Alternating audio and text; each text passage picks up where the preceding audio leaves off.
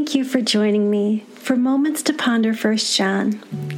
I'm Betsy Marvin, and I'm looking forward to doing this series with you. As we begin, I invite you to just take a deep breath. Open your heart to what Jesus may have for you within the words of this sweet letter near the end of the New Testament. As we move through these words from John, each episode will include a passage taken from the Passion Translation from this book, a few words of application, and a moment to ponder. I pray that this time together allows you to grow in depth as you learn more about what God has for you in His Word. Let's get started. We saw Him with our very own eyes. We gazed upon Him and heard Him speak. Our hands actually touched Him, the one who was from the beginning, the living expression of God. This life giver was made visible, and we have seen Him we testify to this truth. The eternal life giver lived face to face with the Father and has now dawned upon us. So we proclaim to you what we have seen and heard about this life giver so that we may share and enjoy this life together.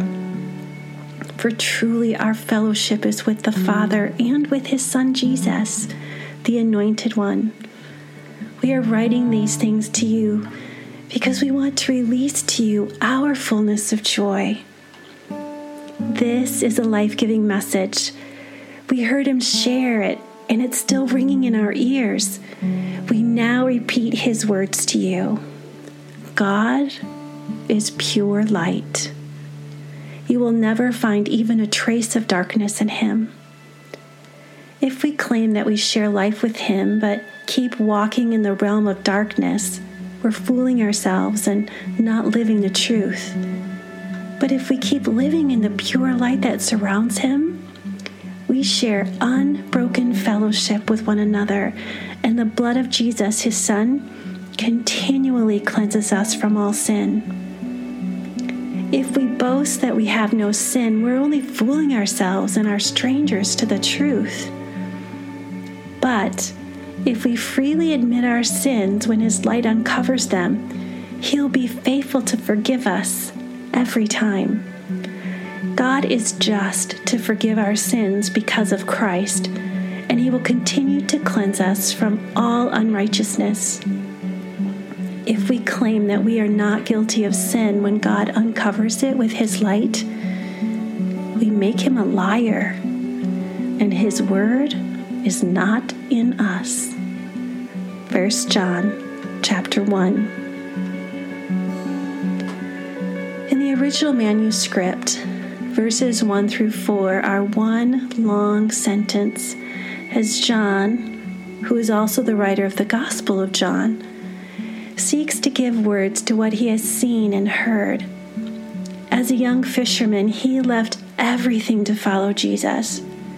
As one of the twelve disciples, he spent three years learning, experiencing, and living alongside the Son of God.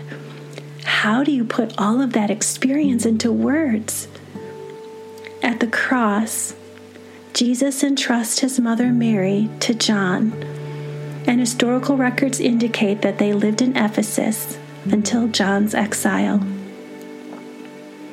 When John became an old man, sometime between AD 85 95, John sits down to write not only his gospel account, but the letters to his dear children of faith.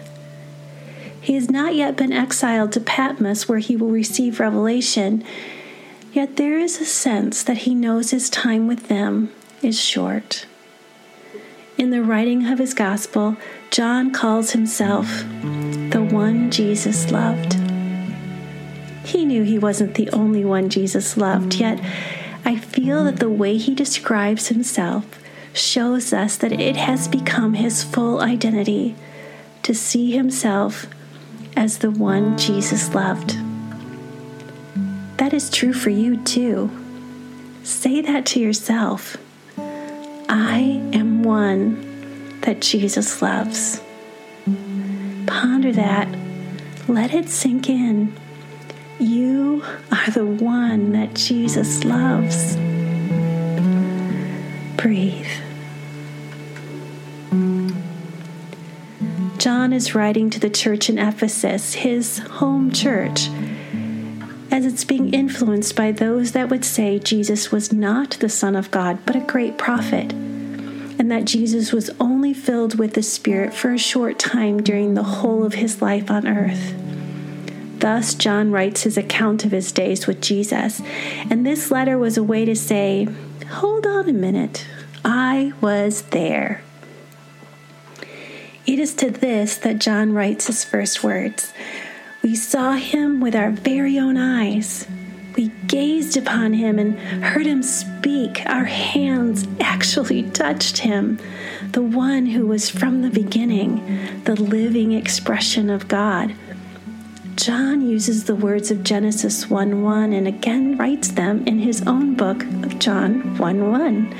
The beginning, the eternal, he was an eyewitness to the evidence of Jesus' deity and humanity.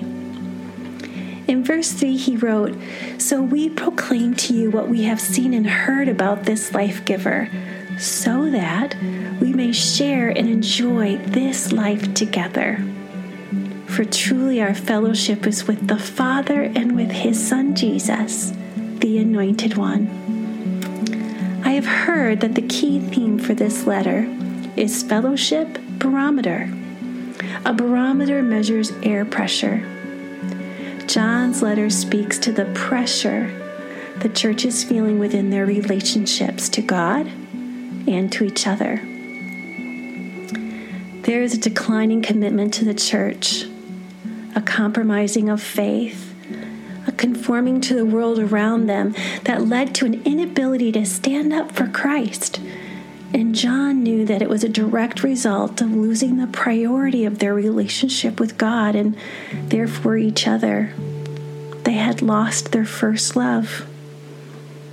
The word fellowship here is koinonia in the Greek.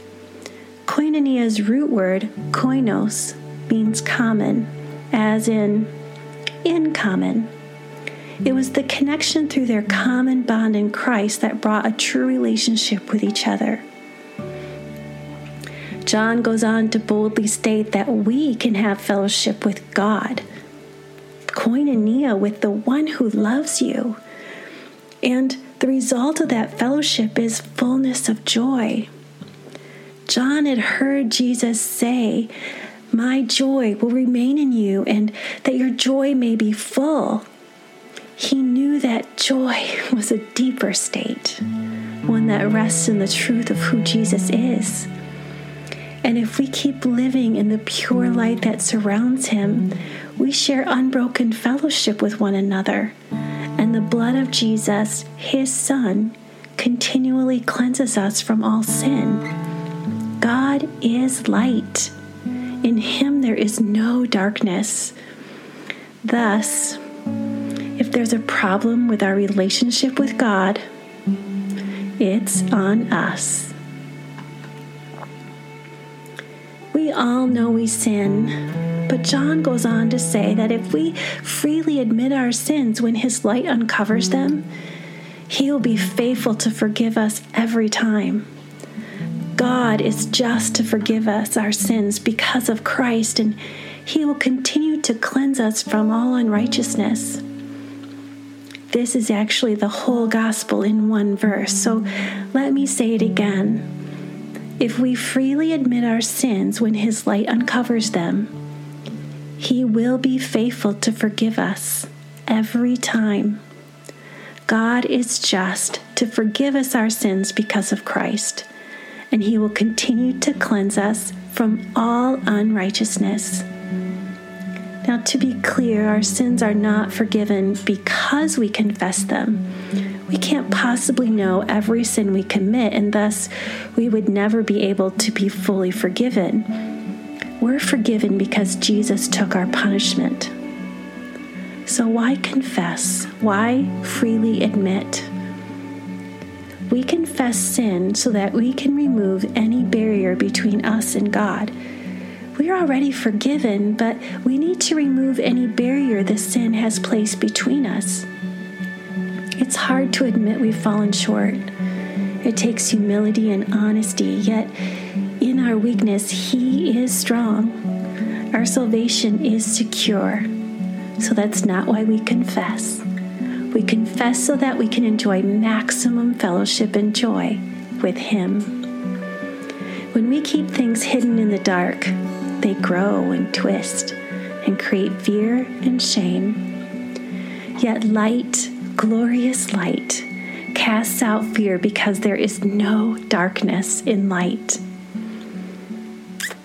Every year during an intense mission trip, there is a night of confession of literally bringing barriers to the cross of Jesus. As we begin, the tension is palatable as it always feels like an eternity waiting for the first brave soul to speak out loud their barrier, their sin, whatever is keeping them from a deeper walk with Jesus, and literally walk forward and place it on the cross. Yet as the night continues, the tension does lift, and glorious freedom in forgiveness and light begins. The laughter and joy that permeates the following days of our trip is a wonder to behold. It's why we confess to restore broken relationship, to find the joy of forgiveness, and there is also a new koinonia among the team as they love each other no matter what was confessed, because they know that we all need Jesus. And in Him, in His light, we are renewed. On a scale of 1 to 10, how much joy have you experienced this week? Is there something you need to confess? May you release it so that you can step into the fullness of His light. As you think on those questions, I encourage you to read Psalm 51:10. And now, may you discover the fullness of joy that comes from knowing that as his child, you share knowledge of Jesus and can walk in light. In his gospel, John records these words of Jesus I have come into the world as a light so that no one who believes in me should remain in darkness. May you live into the pure light of Jesus and share full fellowship with Him and with others, knowing that when we freely admit our wrongs, His light covers us and He is faithful to restore us every time. You are so dearly loved. Amen.